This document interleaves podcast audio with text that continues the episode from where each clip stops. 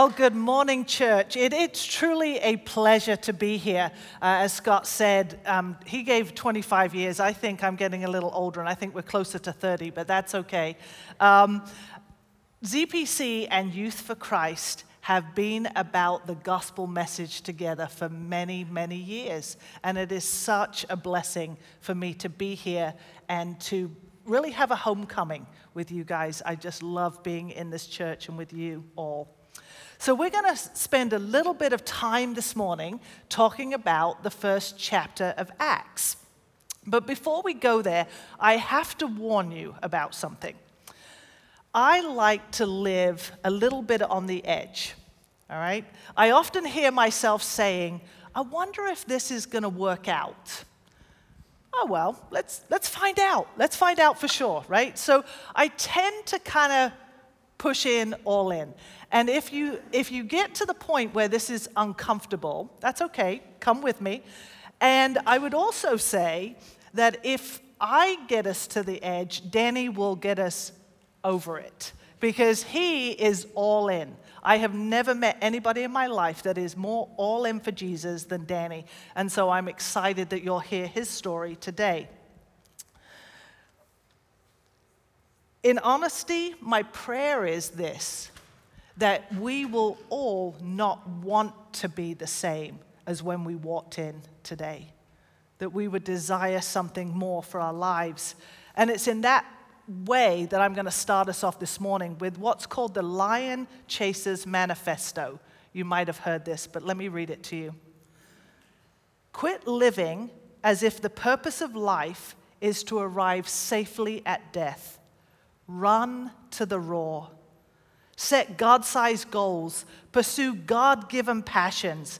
Go after a dream that is destined to fail without divine intervention. Stop pointing out problems. Become part of the solution. Stop repeating the past. Start creating the future. Face your fears. Fight for your dreams. Grab opportunity by the mane and don't let go. Live like today is the first day and the last day of your life. Burn sinful bridges, blaze new trails, live for the applause of nail scarred hands. Don't let, don't let what's wrong with you keep you from worshiping what's right with God. Don't try to be who you're not. Be yourself, laugh at yourself, dare to fail, dare to dream, dare to be different. Quit holding out, quit holding back, quit running away, chase the lion. I'm going to read from Acts 1, verses 3 through 11. After his suffering, he presented himself alive to them by many convincing proofs, appearing to them during 40 days and speaking about the kingdom of God. While staying with them, he ordered them not to leave Jerusalem, but to wait there for the promise of the Father. This, he said, is what you have heard from me. For John baptized with water but you will be baptized with the Holy Spirit not many days from now. So when they had come together, they asked him, Lord, is this a time when you will restore the kingdom to Israel? He replied, It is not for you to know the times or the periods that the Father has set, has set by his own authority. But you will receive power when the Holy Spirit has come upon you, and you will be my witnesses in Jerusalem, in all Judea Samaria, and to the ends of the earth. When he had said this, as they were watching, he was lifted up, and a cloud took him out of their sight. While he was going, and they were gazing up toward heaven, suddenly two men in white robes stood by them. They said, Men of Galilee, why do you stand looking up toward heaven? This Jesus who has been taken up from you into heaven will come in the same way as you saw him go into heaven. So there's three main things I want us to pull out from this today. The first one is having faith, the obedience to wait on the Lord. The second is that the Holy Spirit can be unleashed in us. And the third is that we need to be about the Father's work. And if you're a follower, a disciple of Jesus, it's likely that you're going to be in a wrestling match with those three all the time, moment by moment. Do we really have enough faith to wait on the Lord? Do we really want to relinquish control for the Holy Spirit, for His way in our lives? And when was the last time I really was about the Father's work? We're all on a journey, but here's one thing I would say we cannot avoid the questions. I couldn't think of a better way this morning to encourage you than introduce you to my friend Danny. Um, Danny's story is probably not very similar to any of ours, all right? Most of us are not going to have this same story. But the obedience, the Spirit being unleashed, and being about the Father's work is for absolutely every one of us. Danny is the City Life Director on the west side of town, near West, and he also oversees all the City Life staff around our city. Danny, would you be willing to unfold the beginning of your story from childhood to that end of that first season in your life? Absolutely. Thank you for asking. So, I was abandoned as a child. My mother ended up in Norway. My dad, he died of AIDS. He was a drug user. And um, so the way it turned out is that a family found me inside of a house and brought me to a loving family that cared for me. They loved me and they did the very best that they could to point me in the right direction, to lead me towards success. But there was always a hole, a void in my heart, and I never could really figure out where that void was coming from and um, you know how it got there. And so I grew up in a home that wasn't my own. Uh, I felt rejection. Um, and despite the fact that my mom loved me and did everything that she could for me, I still felt uh, a sense of not being loved enough. Uh, and my, my siblings would say things to me like, You're not a part of this family, you ain't blood. And it often made me feel like, you know what, I just don't want no part of this. So eventually, it wasn't long before I hit the streets and I made the streets my home.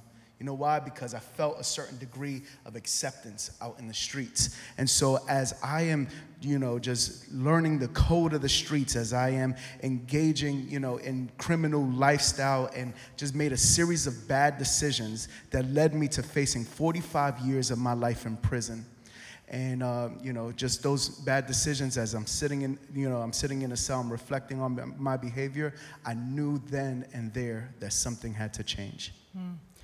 Danny, what was the, the part of your story that actually led you to getting arrested? Because, I mean, you made a lot of choices, but what was the thing question. that. So, I'm running the streets, no sense of purpose, no sense of direction.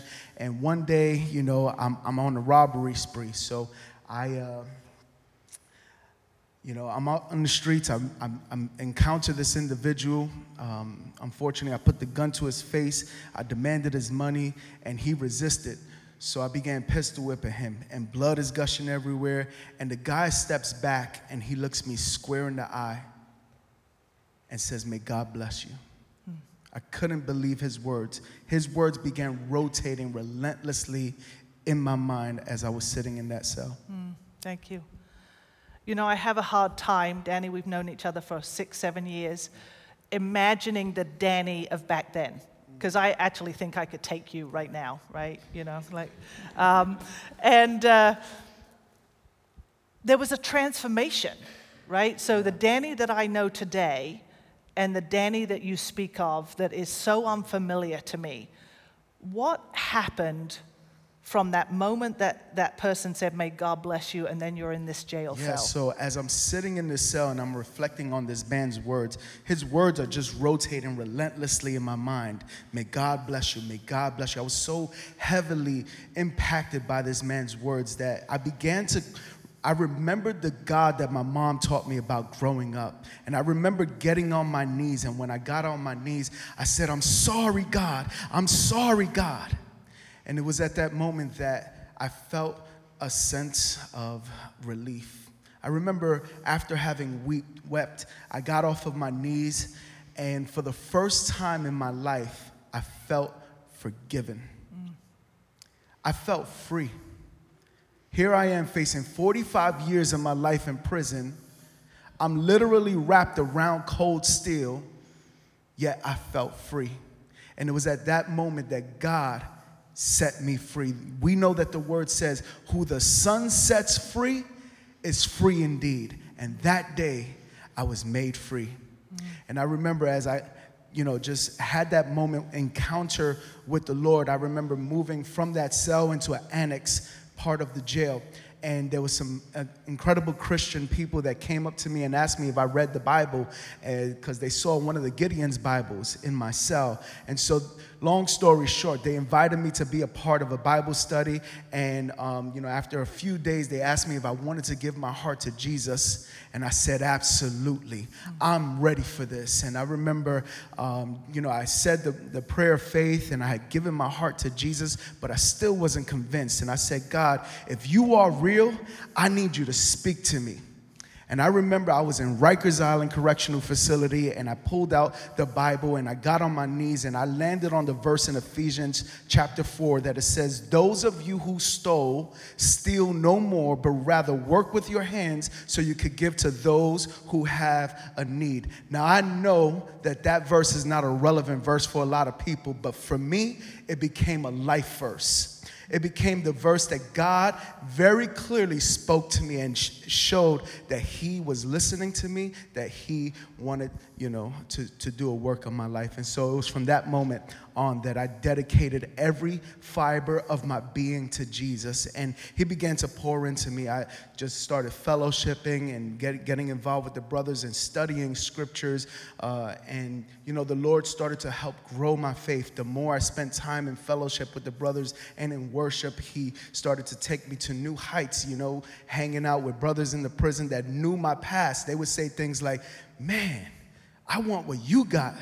I'm like, you want what I got? They must be talking about Jesus because what I got is messy, you know. And so Jesus began to work a, a work of my life in, in such a way that the people around me that knew my testimony wanted to taste Jesus themselves. And so eventually, um, you know, uh, just before I came home, I remember that, you know, I said, God, um, you know, if you want me to come home, I need a clear vision and a clear mission for what you would have me to do.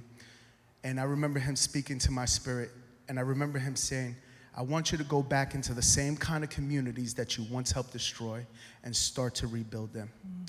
And it was from that moment that I just knew that there was a calling on my life. When I think about the story of Paul as he was on his way to Damascus, his goal was to destroy the church. And Jesus knocks him off of his high horse and essentially tells him to go back and build what he was attempting to destroy. And that's when I knew, when the Lord started speaking to me through his word, that there was a calling on my life. That's when I said, okay, God, it's me and you, let's go. And so finally, I'll never forget, I came home, started doing work of the ministry in our communities there was a young person uh, named Rick Weaver that came and seen some of the work we were doing in the community.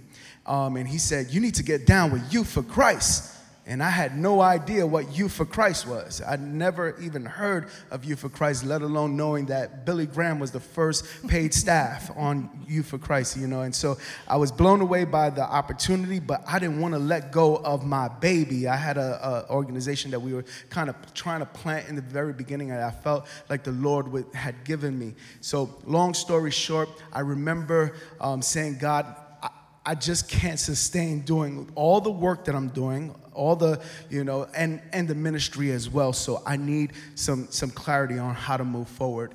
Um, and I remember uh, the Lord saying to me that I gave you this organization called Engine Initiative. Engine is an acronym for Engaging Next Generations in Neighborhoods Everywhere. Um, I gave you this as a preparation ground for the next chapter in your life. And I remember after a year of wrestling with that, I walked into the office um, to, of Central Indiana Youth for Christ, and I met this um, amazing lady here, and she pulls out my rap sheet. And my rap sheet, if you guys know that printer, you know that has the lines that you got to kind of rip. You guys know what I'm talking about.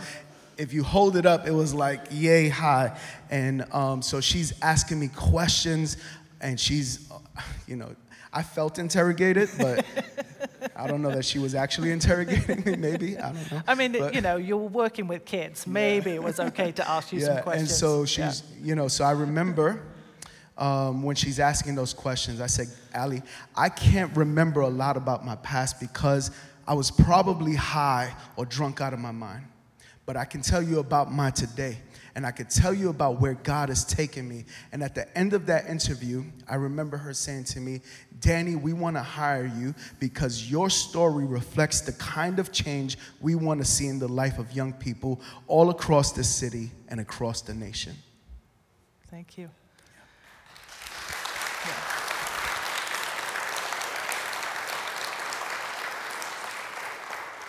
Know, I said to Danny, I'm like, I've got about 10 minutes worth of like good stuff. Could you come with me? Because, you know, this'll, that'll be way more interesting than anything I have to say.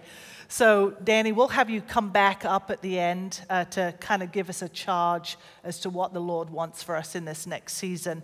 Uh, but we're going to go take that story, right? The story of transformation. There's probably no better story of transformation than the disciples that we saw in the book of Luke, and then the disciples that we see in the first and second chapters of the book of Acts.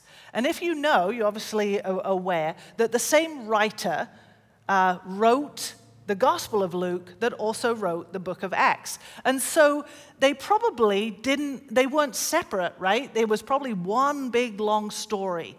But we see this transformation of these, at that point, 11 disciples. They, in the book of Luke, they were cowards. They were in hiding. They didn't want, they didn't want anybody to know who they were. And then we see in the book of Acts when Jesus appeared to them for those 40 days, and then the Holy Spirit came, that those same people were now the, the men that were preaching on the streets, that were preaching in the, the, the, the uh, temple, the very temple in front of the same people that had asked for Jesus to be crucified. What had happened to them? What had happened to these cowardly men, to these bold men? What had happened to Danny from this person that was really willing to take people's lives to the young man that says, I will do anything for Jesus? I think we see two things. They had faith and they were filled with the Holy Spirit. I'm going to read you verse 4 again. While staying with them, he ordered them not to leave Jerusalem, but to wait for the promise of the Father. This, he said, is what you have heard from me. For John baptized with water, but you will be baptized with the Holy Spirit not many days from now. They had to have faith to wait in obedience for what was really still unknown to them. It probably made no sense that they were going to be baptized in the Holy Spirit. What is that? What does that mean? But they had the trust to wait on the Lord.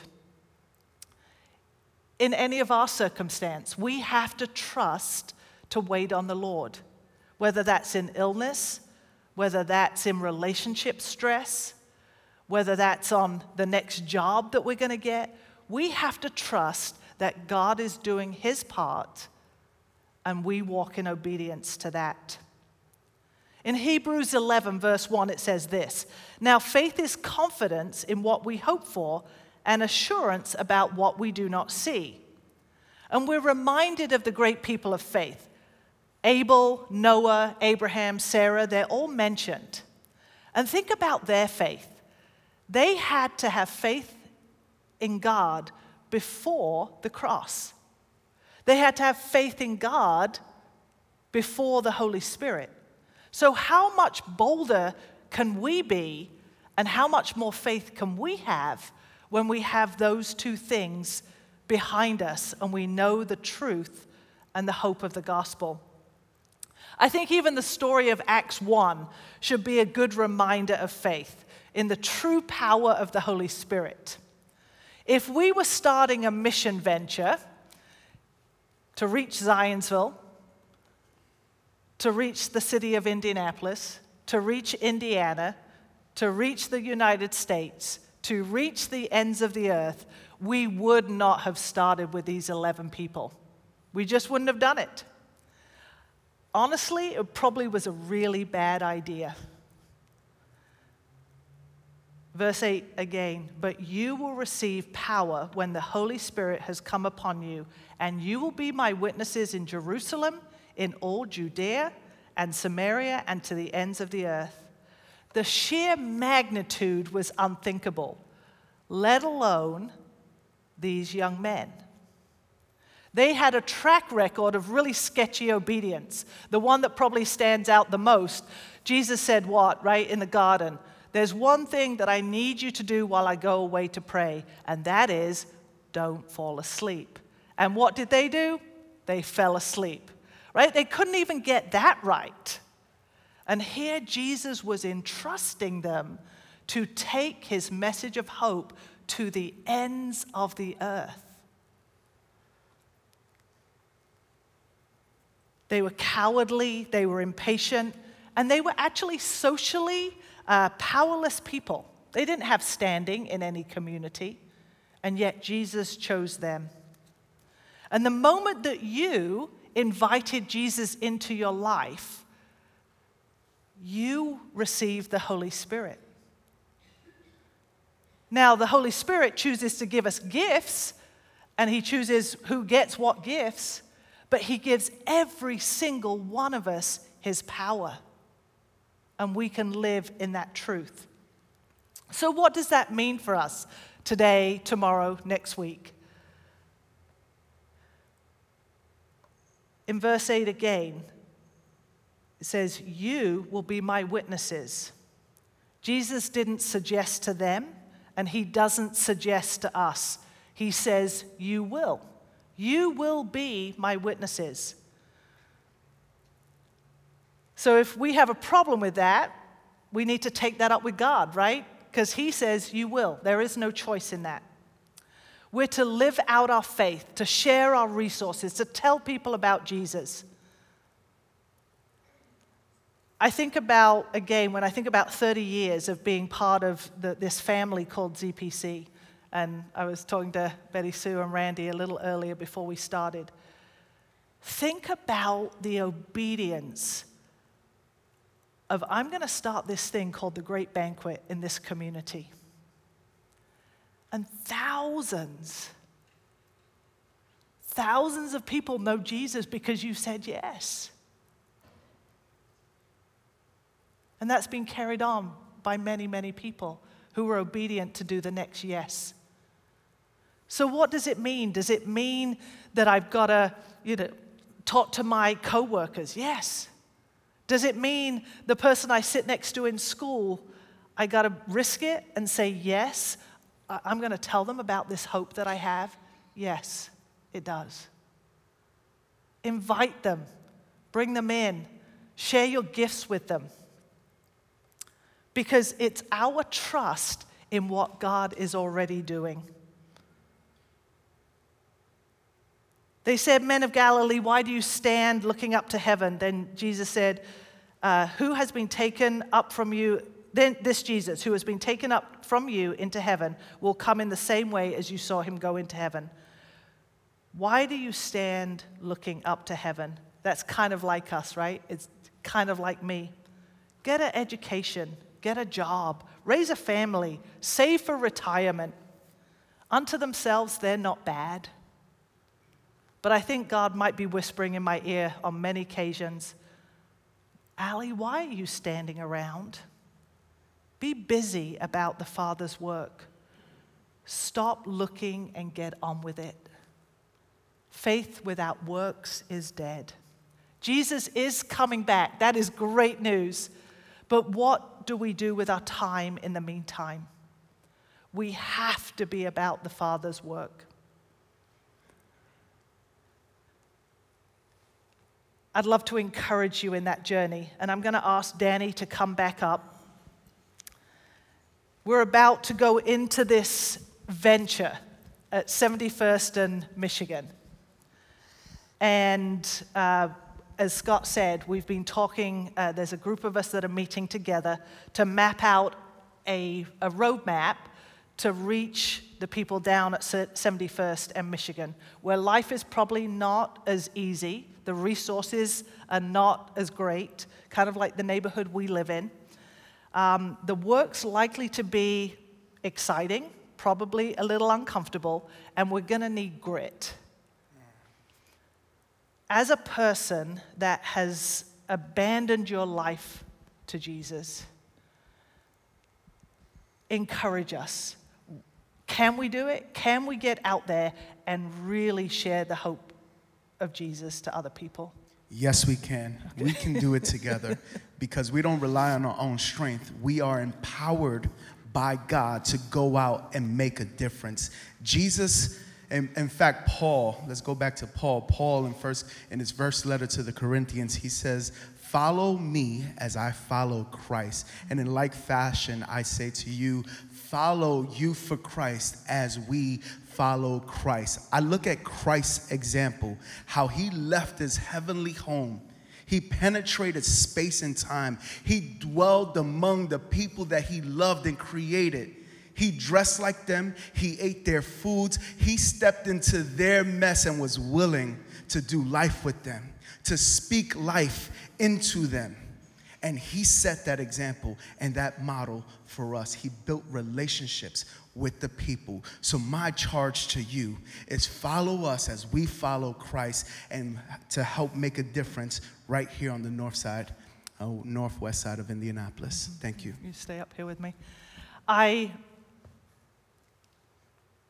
I know the tendency, right? The tendency is to say, okay, he's got it, maybe she's got it, but I don't got it and I'm going to sit comfortably in my chair. Whatever background we have, whatever age we are, whatever resources we have at our disposal, I believe fully God is calling us together to be on mission, like He has for 30 years. And He's saying, Take another step, Youth for Christ and ZPC. Let's get it done. Let's share my hope in this world. Let me pray and then we'll wrap up with a benediction. Father, I pray that you, through your Holy Spirit, that you have given to us, will allow us to understand the power that you have given us, that there is nothing that is impossible if you are in the midst of it and you are calling us to that. So, whether it is telling our neighbor who lives right next door, whether it is uh, going down to 71st and Michigan, whether it is going halfway around the world, Lord, would you love us enough to invite us into that space so that we can see the glory that you have for other people who desperately need to hear your truth? Lord, let us understand today what gift you have given it to us and that we may live in the middle of it. In Jesus' name, amen.